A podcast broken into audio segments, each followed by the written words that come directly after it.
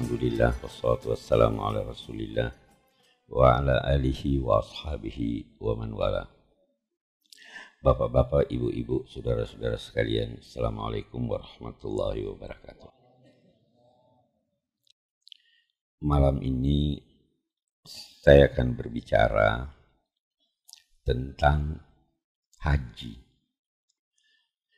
Tetapi uh, uraian tentang haji ini lebih banyak ditujukan kepada orang yang mau haji tapi tidak bisa haji. Kita ini kepingin haji tapi tidak bisa haji. Ya kan? Oke. Jadi bagaimana? Ada ungkapan orang-orang sufi. Dia berkata begini. Berkunjung ke Mekah itu adalah berkunjung ke rumah Tuhan. Ya kan? Baitullah kan di sana. Sungguh rugi orang yang berkunjung ke rumah kekasih tetapi tidak disambut oleh kekasih. Rugi orang yang berkunjung ke rumah kekasih lantas tidak menemui kekasih di sana yang tidak berangkat kalau dia katakan kalau Anda tidak mampu berkunjung ke rumah kekasih undanglah kekasih ke rumah Anda. Undang dia ke rumah Anda. Sambut dia. Dia akan datang. Nah, jadi ini intinya kalau tidak bisa pergi haji, undang Tuhan ke rumah Anda, ke kalbu Anda, ke hati Anda. Imam Ghazali berkata begini, ada bukunya namanya Ya Waladi, Wahai Anakku. Bagus bukunya. Dia katakan begini, nak seandainya sultan, dia masih istilah dulu sultan, seandainya presiden mau datang ke rumah kamu, apa yang kamu lakukan? Kata Imam Ghazali, saya yakin kamu akan bersihkan rumahmu, kamu akan siapkan segala sesuatu supaya indah terlihat. Iya. Jadi sambut dia dengan baik, tetapi dengan persiapan terlebih dahulu. Mau undang kekasih ke rumah Anda, bersihkan dulu hati Anda. Itu kata Imam kita mau lebih merinci. Kalau kita memperhatikan ibadah haji ini, hampir semua kegiatannya yang wajib atau yang sunnah itu berkaitan dengan Nabi Ibrahim dan keluarganya. Ya kan? Tawaf, sa'i, arafah, melontar, hampir semuanya. Nabi Ibrahim ini dia hidup sekitar eh, itu itu ulama-ulama berkata sejarawan berkata dia hidup pada milenium kedua sebelum Masehi. Jadi sekitar 3500 tahun yang lalu. Oke. Nabi Ibrahim alaihissalam itu digelar dengan Khalilullah. Nabi Musa kalimullah. Nabi Isa ruhullah. Ya. Nabi Muhammad habibullah. Nabi Ibrahim khalilullah. Khalil itu berarti hullah Mikhal, saya, saya beri dulu contoh Mikhal.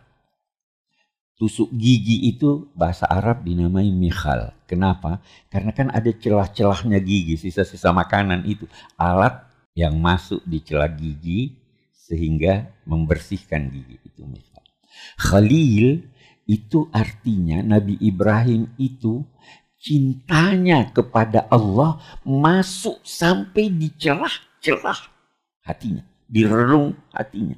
Jadi bukan cuma di permukaan hati, bukan cuma penuh, di celah-celahnya masuk sangat dicintai Allah dan sangat mencintai Allah. Itu Nabi Ibrahim. Nabi Ibrahim ini dilukiskan oleh Al-Quran dengan firman Allah, Inna Ibrahim kana ummatan. Nabi Ibrahim itu satu umat. Umat itu adalah sekelompok makhluk. Jadi kalau satu orang tidak dinamai umat. Harus banyak, itu umat. Nah, Nabi Ibrahim seorang dinamai umat. Kenapa? Karena terlalu banyak keistimewaannya yang tidak bisa ditampung oleh seorang biasa, tetapi ditampung oleh banyak orang baru bisa. Tapi dia karena hebatnya, dia bisa menampung sekian banyak keistimewaan. Banyak sekali keistimewaannya. Kita tidak bisa hitung tapi saya ingin kemukakan tiga keistimewaannya yang paling menonjol, yang mestinya dihayati oleh mereka yang pergi haji, dan dihayati oleh orang yang mau haji tapi tidak usah haji. Ya kan? Yang pertama, Nabi Ibrahim menemukan Allah melalui pengalaman rohani. Gimana maksudnya? Nabi Ibrahim itu umatnya menyembah bintang. Beliau berkata, oh ya bintang ini Tuhanku. Setelah redup, menghilang, dia bilang, tidak belajar dia dijadikan Tuhan. Dia menyembah bulan. Oh ini Tuhan lebih besar dari bintang terlihat. Tenggelam bukan Tuhan. Dia lihat matahari. Oh ini lebih besar lagi dia sembah, dia katakan ini Tuhan, anu tenggelam, ya. Nah, maka di sini dia menemukan wajah tu wajhiya lilladzi fataras samawati wal ard hanifan. Dia nabi yang pertama yang mengumandangkan bahwa Tuhan itu adalah Tuhan seru sekalian alam. Nabi-nabi sebelumnya itu memperkenalkan Tuhan kepada dia punya umat sebagai Tuhan kamu, Tuhan suku, Tuhan bangsa. Kalau Nabi Ibrahim, Tuhan seru sekalian alam. Tuhannya matahari, Tuhannya bulan, Tuhannya bintang. Segala sesuatu yang menyertai makhluk manusia pada saat manusia sadar atau tidur. Waktu tidur pun Tuhan menyertai kita. Itu sebabnya Nabi mengajarkan kalau mau tidur baca doa. Ya kan? Allahumma aslam tu nafsi ilaik. Ya Allah, kuserahkan diriku kepadamu. Wajah tu wajhi ilaik. Ya Allah, ku arahkan wajahku kepadamu. Fawwattu amri ilaik. Ya Allah, kuserahkan seluruh persoalanku kepadamu. Alja'tu zahri ilaik. Ya Allah, baringkan belakangku menuju kepadamu rakbatan warahbatan ilah. Oke, kembali kita kepada Nabi Ibrahim. Ini Nabi Ibrahim menemukan Allah. Dia yang mengandangkan itu. Tuhan Allah seru sekalian alam. Dia menemani Anda di mana pun Anda berada. Anda harus percaya itu. Bukan cuma menemani waktu di, di masjid. Bisa enggak itu? Mau haji? Deal. Itu keistimewaannya yang pertama. Keistimewaannya yang kedua apa? Mari kita lihat. Keistimewaan Nabi Ibrahim yang kedua itu soal kepercayaannya tentang hari kemudian. Tidak ditemukan di dalam Al-Quran seorang pun yang meminta kepada Allah agar ditunjukkan kepadanya bagaimana Allah menghidupkan yang mati. Tidak ada. Satu-satunya yang minta kepada Allah, Rabbi arini kaifa tuhyil mauta. Ya Allah saya sudah percaya, tapi coba tunjukkan kepadaku bagaimana caranya kamu menghidupkan yang mati itu. Allah tunjukkan sama dia. Jadi kepercayaannya tentang hari kemudian itu mantap sekali. Ya kan? Itu ayat ambil empat ekor burung, segar bugar, sembeli, cincang-cincang, campur semuanya empat-empat itu, baru taruh di empat wadah, keempat wadah itu kamu taruh di puncak gunung, puncak gunung, empat gunung, baru kamu panggil, hai burung-burung datanglah. Dia lihat cincangan-cincangan burung itu mencari di mana bagiannya, utuh hidup jalan kepada Nabi Ibrahim. Tidak ada nabi seperti itu. Istimewa, luar biasa. Yang ketiga, mari kita lihat yang ketiga. Pada masa Nabi Ibrahim, bahkan sebelum, bahkan sesudahnya, orang percaya pada dewa, pada Tuhan, dan sebagainya.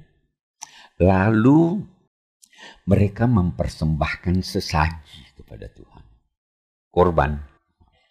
Tetapi sebagian mereka itu mempersembahkan sesaji dalam bentuk manusia. Di Babilonia itu bayi yang dipersembahkan, disembelih. Di eh, Meksiko itu dalam sejarah dikatakan suku Aztec itu yang di, dipersembahkan kepada dewa perang itu pemuka agamanya, kiainya. Yang paling hebat serahkan. Di Mesir, di Mesir itu populer sampai sesudah masa Nabi. Nanti baru berakhir pada masa Sayyidina Umar. Yang dicari di Mesir gadisnya yang paling cantik. Baru dipersembahkan ke Nil supaya dia bisa ini. Nanti dalam sejarah itu dikatakan Sayyidina Umar yang mengakhiri itu dengan menulis surat ke Nil. Hai Nil, kalau kamu melimpah karena gadis tidak perlu. Tapi kalau kamu melimpah atas izin Allah dan karunia-Nya ini sudah berhenti. Itu ceritanya begitu Allahu alam. Yang penting kenyataan menunjukkan bahwa masa Ibrahim bahkan sesudahnya ada orang-orang yang mempersembahkan manusia sebagai korban. Nah, waktu masa Nabi Ibrahim juga sudah timbul pendapat, kesadaran bahwa sebenarnya manusia terlalu mahal untuk dipersembahkan pada Tuhan. Jadi jangan jadikan manusia sesaji. Jangan korbankan manusia untuk Tuhan. Nah, kita lihat. Allah melalui Nabi Ibrahim memberi pelajaran.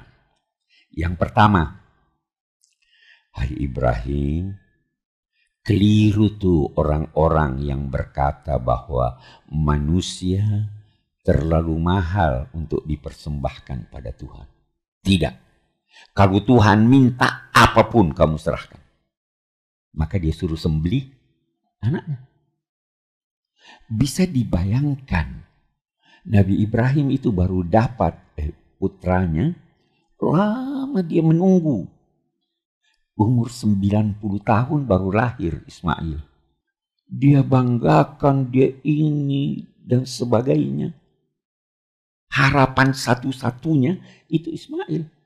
Tiba-tiba disuruh bunuh.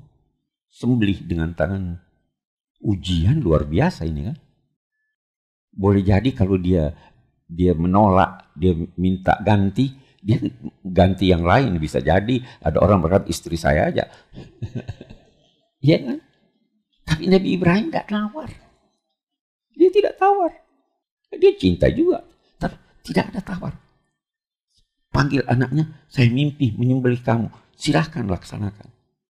Ini untuk membuktikan bahwa tidak ada yang mahal kalau Tuhan minta.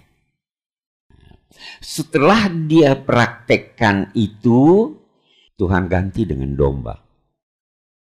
Untuk menunjukkan bahwa tidak boleh manusia dijadikan sesaji. Bukan karena itu terlalu mahal, tetapi karena Allah mencintai manusia. Itu sebabnya orang bilang kenapa ini diganti-ganti belum selesai terus ini. Tapi tujuannya itu. Nah, jadi Nabi Ibrahim itu keistimewaannya yang ketiga ini yang kita sebutkan ini adalah sangat mengagungkan manusia bersedia untuk mengorbankan apa saja demi karena Allah. Ini tiga keistimewaan Nabi Ibrahim. Yang paling menonjol, banyak keistimewaannya yang lain. Nabi Ibrahim itu paling senang tamu. Salah satu sifatnya. Tamu yang tidak dikenal kita baca di Al-Quran itu. Tamu yang tidak dikenal datang. Siapa ini? Tidak kenal. Dia duduk, silahkan duduk. Eh, eh, eh, menghindar dengan dia cepat-cepat pergi kepada keluarganya. Potong kambing, tidak ada tamu. Masak. Padahal dia tidak kenal. Karena sangat menghormati tamu. Itu Nabi Ibrahim. Banyaklah. Jadi kita berkata, Orang yang pergi haji mestinya menghayati makna-maknanya. Kalau Anda ingin mengundang Tuhan ke rumah Anda, hayatilah nilai-nilai itu. Dari sini kemudian dalam konteks Idul Adha, baik yang pergi haji maupun yang tidak pergi haji dianjurkan untuk menyembelih kan, korban kan? Bahkan ada yang berkata korban itu wajib bagi yang mampu. Pendapat yang paling moderat berkata begini, di satu rumah tangga yang memiliki kemampuan, paling tidak di satu rumah itu ada seekor kambing yang disembelih. Tidak harus kalau kita punya eh, anak tiga, istri ini sembelih lima kambing, tidak harus paling tidak satu ekor. Dan itu kenapa binatang itu isyarat untuk mengenyahkan, menyembeli sifat-sifat kebinatangan yang ada pada diri manusia. Kalau sudah begini, nanti kita eh, lihat lebih jauh, tidak harus ke sana kalau tidak mampu.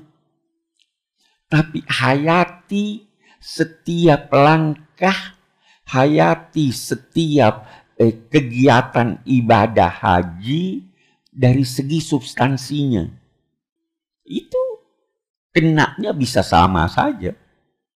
Haji juga itu.